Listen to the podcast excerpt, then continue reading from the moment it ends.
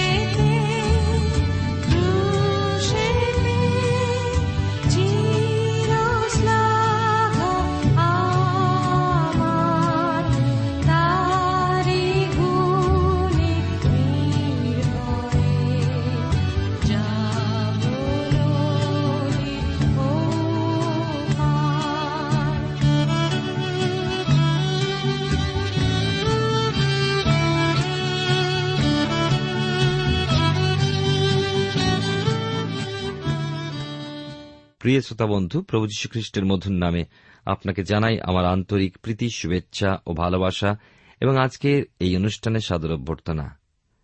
ঈশ্বরের মহানামের ধন্যবাদ করি যে আমাদের ধারাবাহিক আলোচনায় পুরাতন নিয়ম শেষ করে আমরা নতুন নিয়মের আরেকটি পুস্তক আমরা পেয়েছি এবং সেইটি হচ্ছে রোমীদের প্রতি প্রেরিত পৌলের পত্র।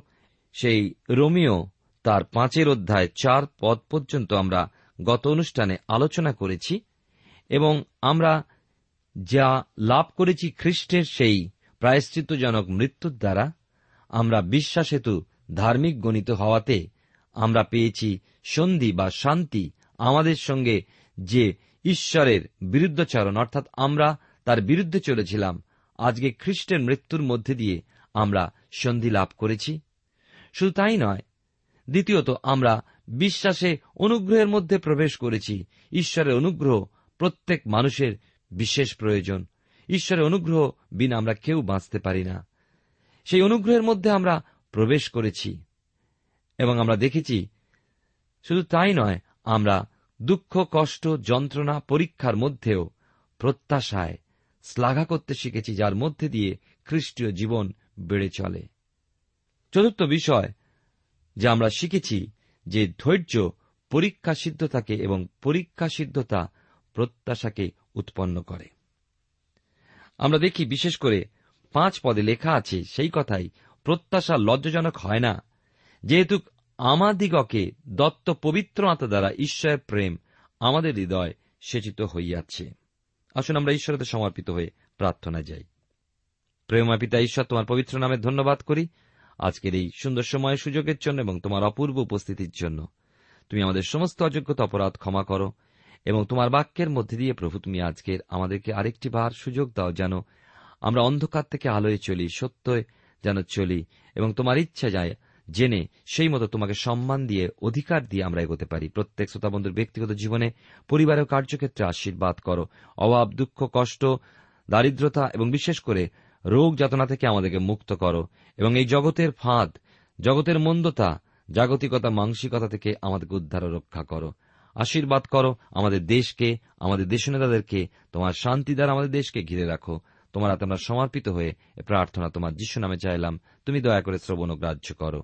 আমেন।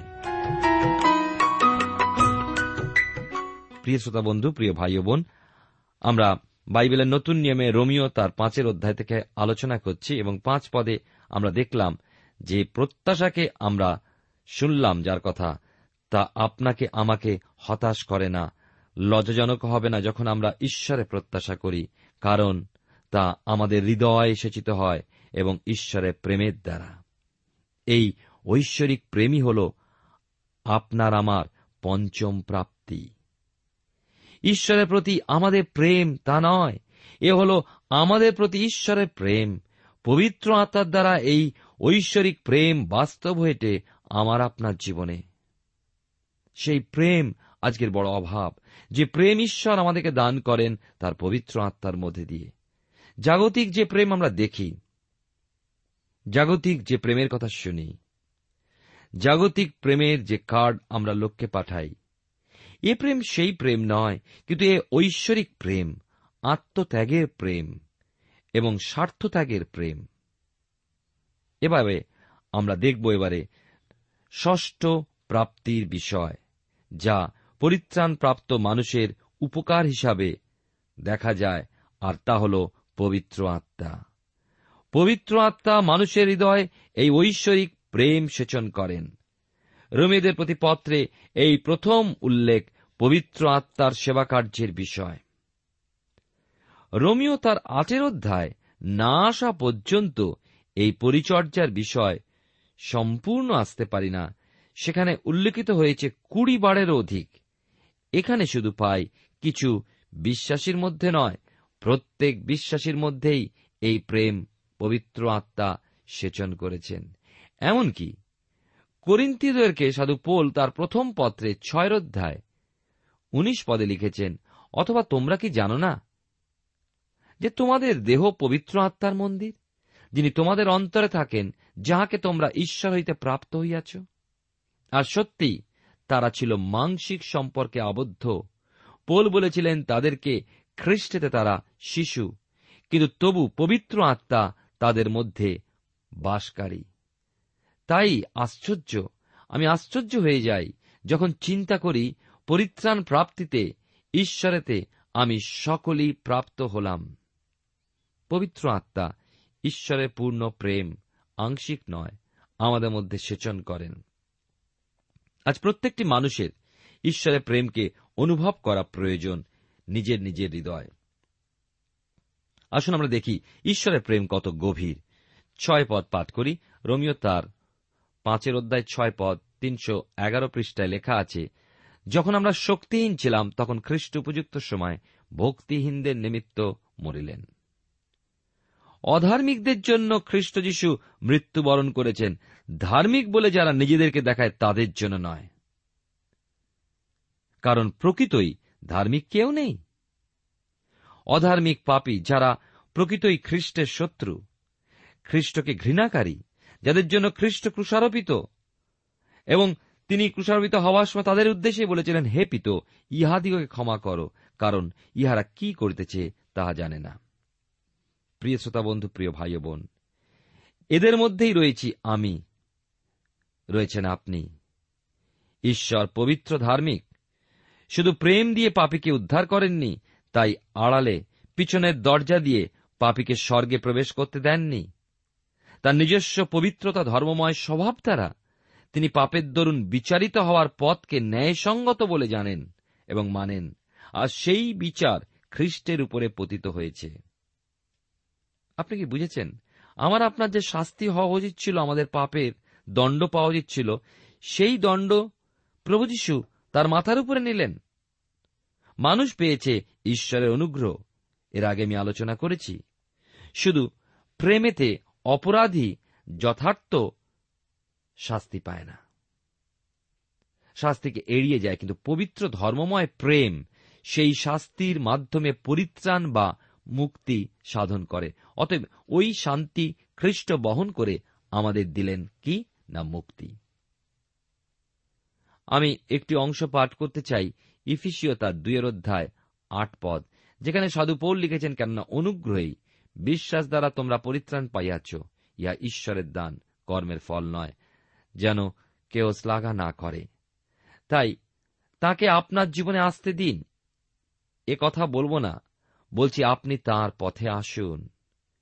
আপনাকে তার পথে প্রভু যীশু খ্রিস্টেতে আসতে হবে। এই বিশ্ব আপনার নয়, আমার নয়, এই বিশ্ব তাঁর সৃষ্টি।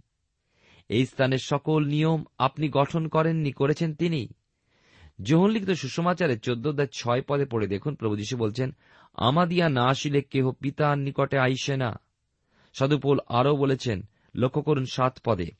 তিনি বলছেন, বস্তুত ধার্মিকের নিমিত্ত প্রায় কেহ প্রাণ দিবে না। সজ্জনের নিমিত্ত হয়তো কেউ সাহস করিয়া প্রাণ দিলেও দিতে পারে। প্রিয় শ্রোতা বন্ধু, প্রিয় ভাই বোন, আপনি কি বলতে পারেন, কেউ আপনার জন্য মৃত্যুবরণ করেছেন কিনা? আজকের দিনে কারোর উপরে হাত রেখে কি বলতে পারবেন? তুমি কি আমার জন্য প্রাণ অর্পণ করবে? কিন্তু আপনার জন্য প্রাণ কেউ অর্পণ করবে না। অথচ আপনাকে প্রেম করে এমন ব্যক্তিকে পাবেন। অনেক ব্যক্তি বলবে, আমি আপনাকে ভালোবাসি। কিন্তু প্রভু যীশু খ্রিস্ট যিনি একমাত্র এই পৃথিবীতে, মানুষের পাপের মুক্তির মূল্যরূপে এবং আপনার পাপের মুক্তির মূল্যরূপে নিজের জীবন প্রদান করলেন। ঈশ্বরের প্রেম দেখুন। যোহন লিখিত সুসমাচারের তিনের অধ্যায় ষোল পদে লেখা আছে, কারণ ঈশ্বর জগৎকে এমন প্রেম করিলেন যে আপনার একজাত পুত্রকে দান করিলেন, যেন যে কেউ তাহাতে বিশ্বাস করে, সে বিনষ্ট না হয়, কিন্তু অনন্ত জীবন পায়। আট পদে একথাও লেখা আছে, কিন্তু ঈশ্বর আমাদের প্রতি তাহা নিজে প্রেম প্রদর্শন করিতেছেন, কারণ আমরা যখন পাপি ছিলাম তখনও খ্রিস্ট আমাদের নিমিত্ত প্রাণ দিলেন। তিনি আপনার ও আমার জন্য জীবন সমর্পণ করেছেন। আর এখানে ঈশ্বর তার প্রেমকে চূড়ান্তভাবে প্রকাশ করেছেন। শুধু প্রেমেতে নয়, ঈশ্বরের অনুগ্রহে খ্রিস্টের মৃত্যুতে পাপ দূরীভূত হল। তার দুই বাহুর আলিঙ্গনে পরিত্রাণপ্রাপ্ত মানুষ আজকের আবদ্ধ। যে তাতে বিশ্বাস করে, সে তার সেই দুই হাতের আলিঙ্গনে বদ্ধ। এবার আমরা দেখব পরিত্রাণ প্রাপ্তির উপকার বা সেই প্রাপ্তির সপ্তম বিষয়। ক্রোধ হতে পরিত্রাণ, নয় পদে লেখা আছে সেই কথা। সুতরাং, সম্প্রতি তাহার রক্তে যখন ধার্মিক গণিত হইয়াছি, তখন আমরা কত অধিক নিশ্চয় তাহা দ্বারা ঈশ্বরের ক্রোধ হইতে পরিত্রাণ পাইব। বাইবেলের পুরাতন নিয়মে যদি একটু যাই আমরা আমি আগেই বলেছি বাইবেলের দুটো ভাগ, পুরাতন নিয়ম এবং নতুন নিয়ম। প্রভু যীশু খ্রিস্ট এই পৃথিবীতে আসবার পূর্বের সমস্ত ঘটনা আমরা পুরাতন নিয়মে পাই এবং প্রভু যিশুর সময় থেকে এবং আগামী দিনে কি ঘটতে চলেছে এই সকল বিষয় নিয়ে আমরা নতুন নিয়মে পাই। এই পুরাতন নিয়মের একটি পুস্তক হল সফনীয় ভাওবাদীর পুস্তক। আর এই পুস্তকের একের অধ্যায় পনেরো পদে সেই ঈশ্বরের ক্রোধ সম্পর্কে লেখা আছে, আমি পাঠ করে আপনাদেরকে শোনাতে চাই। এবং দেখুন, শুনুন, যে ঈশ্বরের ক্রোধ কি, যে ক্রোধ থেকে প্রভু যীশু আমাদেরকে উদ্ধার করেছেন এবং আমাদের সেইটি প্রাপ্তি। সেই দিন ক্রোধের দিন, সংকটের ও সংকোচের দিন, নাশের ও সর্বনাশের দিন, অন্ধকারের ও তিমিরের দিন। তাহলে, সেই মহাক্রোধের দিন কি? প্রভু যীশু যে বিষয় বলেছেন, মহাক্লেশের সময়।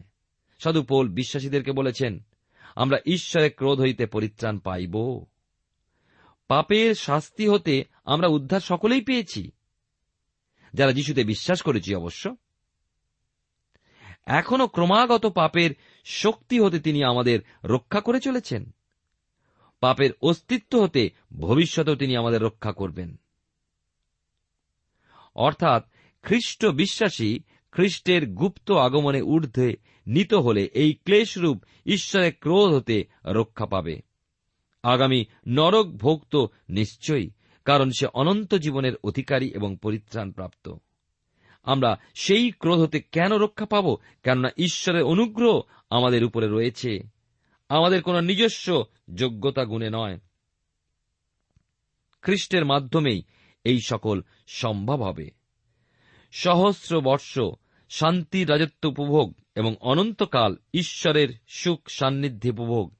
এই সমস্তই একমাত্র ত্রাণকর্তা প্রভু যীশু খ্রিস্টের মাধ্যমেই সম্ভব। পাঠ করব এখন রোমিও তার পাঁচের অধ্যায়, দশ পদ এবং এগারো পদ। এখানে লেখা আছে, কেননা যখন আমরা শত্রু ছিলাম, তখন যদি ঈশ্বরের সহিত তাহার পুত্রের মৃত্যু দ্বারা সম্মিলিত হইলাম, তবে সম্মিলিত হইয়া কত অধিক নিশ্চয়, তাহার জীবনে পরিত্রাণ পাইব কেবল তাহা নয়, কিন্তু আমাদের প্রভু যীশু খ্রিস্ট দ্বারা ঈশ্বরের শ্লাঘাও করিয়া থাকি, যাহার দ্বারা এখন আমরা সেই সম্মিলন লাভ করিয়াছি। আমাদের রক্ষার নিমিত্ত, আমাদের পরিত্রাণের নিমিত্ত খ্রিস্ট যীশু ঈশ্বর হতে দূরবর্তী হলেন। তা শুধুই আমাদের ঈশ্বরের নিকটবর্তী করবার জন্য। পবিত্র ঈশ্বরের সঙ্গে আমাদের সম্মিলিত করার জন্য তিনি পাতাল পর্যন্ত অবনমিত হলেন। কিন্তু স্বর্গের ঈশ্বর পবিত্র, নিষ্কলঙ্ক প্রভু হয়ে উঠলেন, পুনরুত্থিত আমরাও পুনরুত্থানের অংশী হলাম। এগারো পদে পাই, পরিত্রাণের অষ্টম প্রাপ্তির বিষয়, তা হল আনন্দ, শ্লাঘা বা আনন্দ। বাইবেল শাস্ত্রের মধ্যবর্তী উল্লেখযোগ্য এক বিবৃতি প্রভু যীশু খ্রিস্ট দ্বারা ঈশ্বরেতে শ্লাঘা, অর্থাৎ জীবনের যে কোনো পরিস্থিতিতে যে কোনো অবস্থায় ঈশ্বরেতে খ্রিস্টের মাধ্যমে পবিত্র আত্মার নির্দেশে আমরা, অর্থাৎ ঈশ্বরের সন্তানেরা, যেন করব আনন্দ। কেন পারবেন আনন্দ করতে? কারণ কারণ হল আপনি জানেন তিনি জীবিত। অনেক মানুষ আজকে দুঃখিত হতাশাগ্রস্ত, তারা জানে না তাদের ঈশ্বর জীবিত। তাদের জীবনে ঈশ্বর মৃত। কাউকে নিয়ে যেতে হবে তাদের ঈশ্বরের কাছে। কেউ তাদের পথ বলে দেবে, কিন্তু আমাদের ঈশ্বর আমাদের এমন উপায় করেছেন যে আমি, আপনি যে কোনো সময় ঈশ্বরের সঙ্গে যোগাযোগ রক্ষা করতে পারি প্রার্থনায়। আপনার আমার মুক্তি দাতা সদা জীবিত, অনন্তকাল স্থায়ী, তা আপনাকে উৎসাহিত করে নাকি? এ কি সুখদায়ক নয়? আমাদের প্রতি তার প্রেম অনুগ্রহ বশত অনন্তকাল তার উপস্থিতিতে। আমাদেরকে তিনি উপস্থিত থাকতে দেন, দিয়েছেন সেই অধিকার, এ হল ঈশ্বরের পরিকল্পনা। জগৎ পত্তনের পূর্বাবধি, ঈশ্বরের এই পরিকল্পনা আমাদের জন্য। তাহলে এখন বলুন, এই উপলব্ধি কি আপনারও আনন্দদায়ক নয়? প্রিয় শ্রোতা বন্ধু, প্রিয় ভাই বোন, খ্রিস্ট যিশুর মৃত্যু ও পুনরুত্থান বা মৃত্যু থেকে বেঁচে ওঠা বিশ্বাসপূর্বক এই আটটা উপকার ও পরম প্রাপ্তিকে গ্রহণ করে আসুন, আনন্দ করুন, ঈশ্বরের প্রশংসা করে আমরা যেন বলতে পারি, স্বর্গের ঈশ্বরের স্তব করো তাঁর দয়া অনন্তকাল দেয় আমরা দেখি খ্রিস্ট বিশ্বাসীর নিজের আত্মিক জীবনকে এই আয়নায় উপলব্ধি করে আমাদের দেখা প্রয়োজন। আমরা তো নিজেরা নিজেদের দেখতে পাই না কখনো। জগতে আয়না দিয়ে এখানে আপনি ব্যর্থ হবেন। তাই প্রভুর বাক্য রূপ যে আয়না, সেই আয়নায় নিজেদেরকে দেখিয়ে আসুন এবং সাধুগণের পবিত্রীকরণের বিষয় আমরা এখন শুনব। আমরা এতক্ষণ শুনলাম পাপীদের পরিত্রাণ সংবাদে ধার্মিকতার বিষয়ে অধ্যয়ন করলাম, যে পরিত্রাণ প্রাপ্ত ব্যক্তি খ্রিস্টের মাধ্যমে ধার্মিক গণিত হয়ে ঈশ্বরের সন্তান নামে আখ্যাত হয়, কিন্তু ঈশ্বর চান ধার্মিকতায় বৃদ্ধি পেয়ে ওঠা। ঈশ্বরের দরবারে স্বর্গীয় স্থানে একজন হারিয়ে যাওয়া পাপী মানুষ পরিত্রাণ লাভের পর ধার্মিক বলে গণিত হলেও অন্তর পূর্ণ পবিত্র বা ধর্মময় হওয়ার মতো পরিবর্তিত হতে পারে না। সে সিদ্ধান্ত নেয় যে পুরাতন জীবন ত্যাগ করে ক্ষমা প্রার্থনা করে। কিন্তু পূর্ণ পবিত্র বা ধর্মময় হয় কি? ঈশ্বর চান যেমনটি হওয়া উচিত সেইভাবে গড়তে। তাই ধার্মিক বলে গণিত হওয়ার পর প্রকৃতই ধার্মিকতার পথে বাড়িয়ে পরিপক্ক করে তোলার জন্য ঈশ্বর আমাদের উদ্দেশ্যে তার পরিকল্পনা অনুসারে জীবন পথে বহন করেন। ঈশ্বরের অনুগ্রহে এইভাবে সে এগিয়ে চলে এবং জগততে পৃথকীকরণের ভাব রক্ষা করে পবিত্রতায় পরিপক্ক হয়ে উঠতে থাকে। এই যে ফলদায়ী পবিত্রতা, তা আমরা এই অধ্যায়ে অবশিষ্টাংশে পাই। তা বোঝা ও স্বীকার করা কষ্টকর। দেখব আদম ও খ্রিস্টের সেই মুখ্য বিষয়। আমি আপনাদের কাছে রোমিদের প্রতি প্রেরিত পৌলের পত্রে পাঁচের অধ্যায় থেকে আলোচনা করছি এবং বারো পদ থেকে আমরা দেখব অতএব যেমন এক মনুষ্য দ্বারা পাপ ও পাপ দ্বারা মৃত্যু জগতে প্রবেশ করিল, আর এই প্রকারে মৃত্যু সমুদায় মনুষ্যের কাছে উপস্থিত হইল, কেননা সকলেই পাপ করিল। আমরা দেখি যে আদম যে পাপ সাধন করেছিল, তা সমগ্র মানব বংশে প্রবেশ করেছিল, কারণ আদম ছিলেন প্রথম মানব। তার হতেই তো সমস্ত মনুষ্য সমাজে এসেছে, ফলে আদম যে সাপে সাপগ্রস্ত হলেন, সমগ্র মানবকুলে সেই সাপেই হল অভিশাপগ্রস্ত। প্রত্যেকের মধ্যে তাই হল মৃত্যু কার্যকারী। মানুষ জরা, ব্যাধি ও মৃত্যুর অধীন হল হল মরণশীল।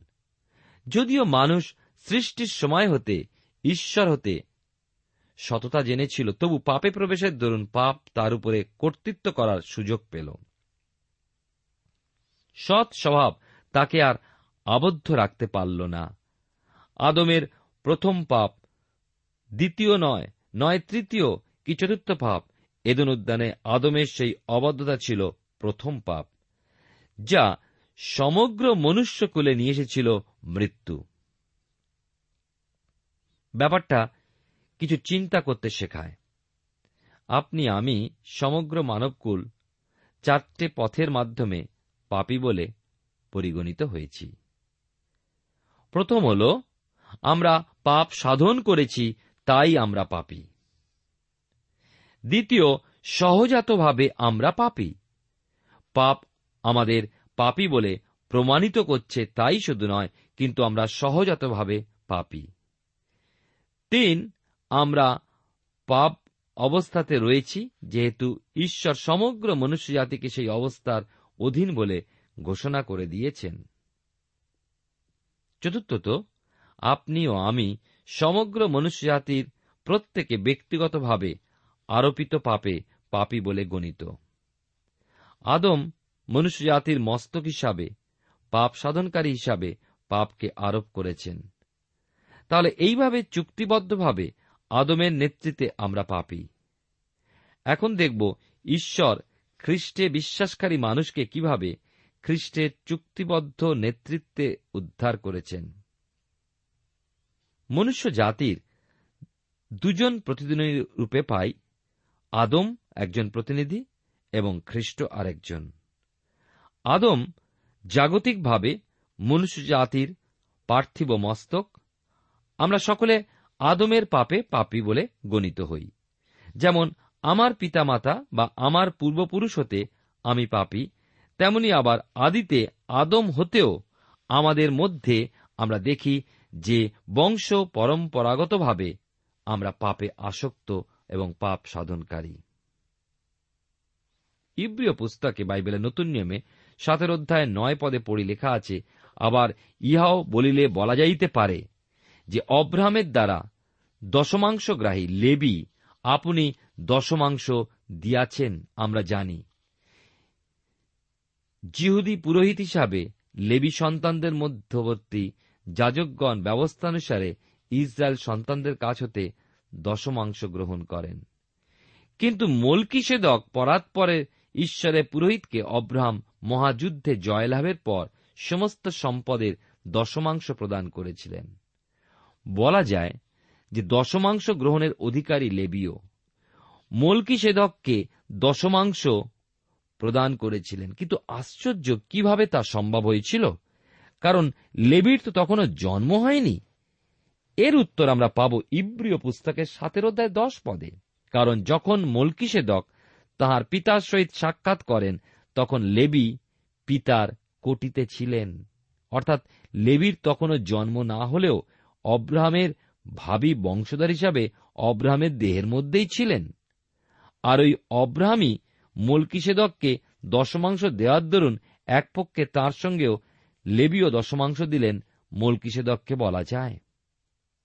ঠিক এই ঘটনার আলোকেই বলা যায়, আদমের পাপ আমাদিগেতে অর্থাৎ সমগ্র মনুষ্য জাতিতে সংক্রমানিত হয়েছে। এই সংক্রামিত হওয়ার কারণ যা আদম করেছিলেন, তা আমরাও করলাম। তেমনি খ্রিস্টের ধার্মিকতা আরোপিত হয়েছে তার মৃত্যুর দ্বারা। প্রভু খ্রিস্ট নূতন সৃষ্টি তাঁর দেহরূপ মণ্ডলী যা তৈরি হয়েছে মুক্তিপ্রাপ্ত মানুষকে নিয়ে সেই নতুন জাতি এবং তার তিনিই হলেন মস্তক স্বরূপ। মণ্ডলী হল নতুন জাতি, নতুন সৃষ্টি। সাধু পৌল এই কথাই লিখেছেন প্রথম করিন্থীয়, তার পুনরোধ্যায় পঁয়তাল্লিশ ও সাতচল্লিশ পদে। এরূপ লেখাও আছে, প্রথম মনুষ্য আদম সজীব প্রাণী হইল। শেষ আদম জীবনদায়ক আত্মা হইলেন। প্রথম মনুষ্য মৃত্তিকা হইতে মৃন্ময়, দ্বিতীয় মনুষ্য স্বর্গ হইতে। তাহলে আর কোন তৃতীয় আদম হবেও না, তার কারণ প্রভু খ্রিস্টই শেষ। তিনি শেষ আদম, দ্বিতীয় আদম নন। প্রভু খ্রিস্টে শেষের আদম, নতুন এক জাতির মস্তক, এ হল সূচনা। নয় পদে সাধুপোলের একটি কথা পাই, কত অধিক নিশ্চয়। কত অধিক নিশ্চয় তাহা দ্বারা ঈশ্বরের ক্রোধ হতে পরিত্রাণ পাব, সম্মিলিত হয়ে তার জীবনে পরিত্রাণ পাব। আদমে যা হারিয়েছি, কত অধিক নিশ্চয় খ্রিস্টে তার অধিক পাব। কি এই অধিক নিশ্চয়তার বিষয়? প্রথম করিন্তে তার পুনরোধ্যায় একুশ বাইশ পদে পড়লে দেখি, কেননা মনুষ্য দ্বারা যখন মৃত্যু আসিয়াছে, তখন আবার মনুষ্য দ্বারা মৃতগণের পুনরুত্থানও আসিয়াছে। কারণ আদমে যেমন সকলে মরে, তেমনি আবার খ্রিস্টেই সকলে জীবনপ্রাপ্ত হইবে। তাহলে আদমের দ্বারা এলো মৃত্যু প্রমাণস্বরূপ দেখুন, একটি ছোট্ট শিশু কোনো অপরাধ না করেও, যেহেতু সেই আদমের বংশধর, সেহেতু মারা যায়। আদমের সকলে মরে, কিন্তু মানুষকে তো মৃত্যুর মধ্যে শেষ করে দেওয়ার জন্য ঈশ্বর মানুষ সৃষ্টি করেননি, বরং কিছু অধিক মঙ্গল রেখেছেন। আ, সেই বিষয় আমরা দেখব আগামী অনুষ্ঠানে। ঈশ্বর আপনার জীবনে মঙ্গল করুন।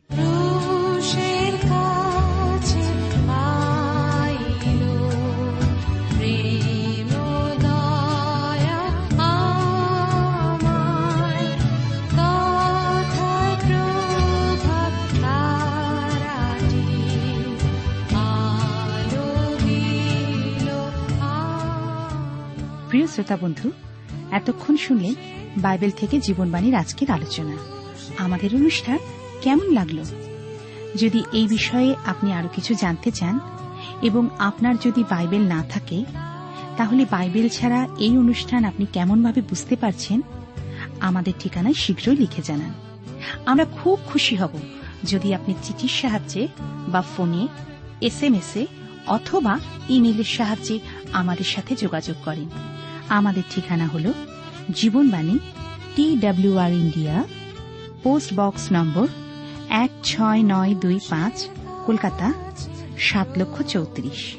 আবার বলছি, Jibanbani T W R India, post box number এক ছয় নয় দুই পাঁচ, কলকাতা সাত শূন্য শূন্য শূন্য তিন চার।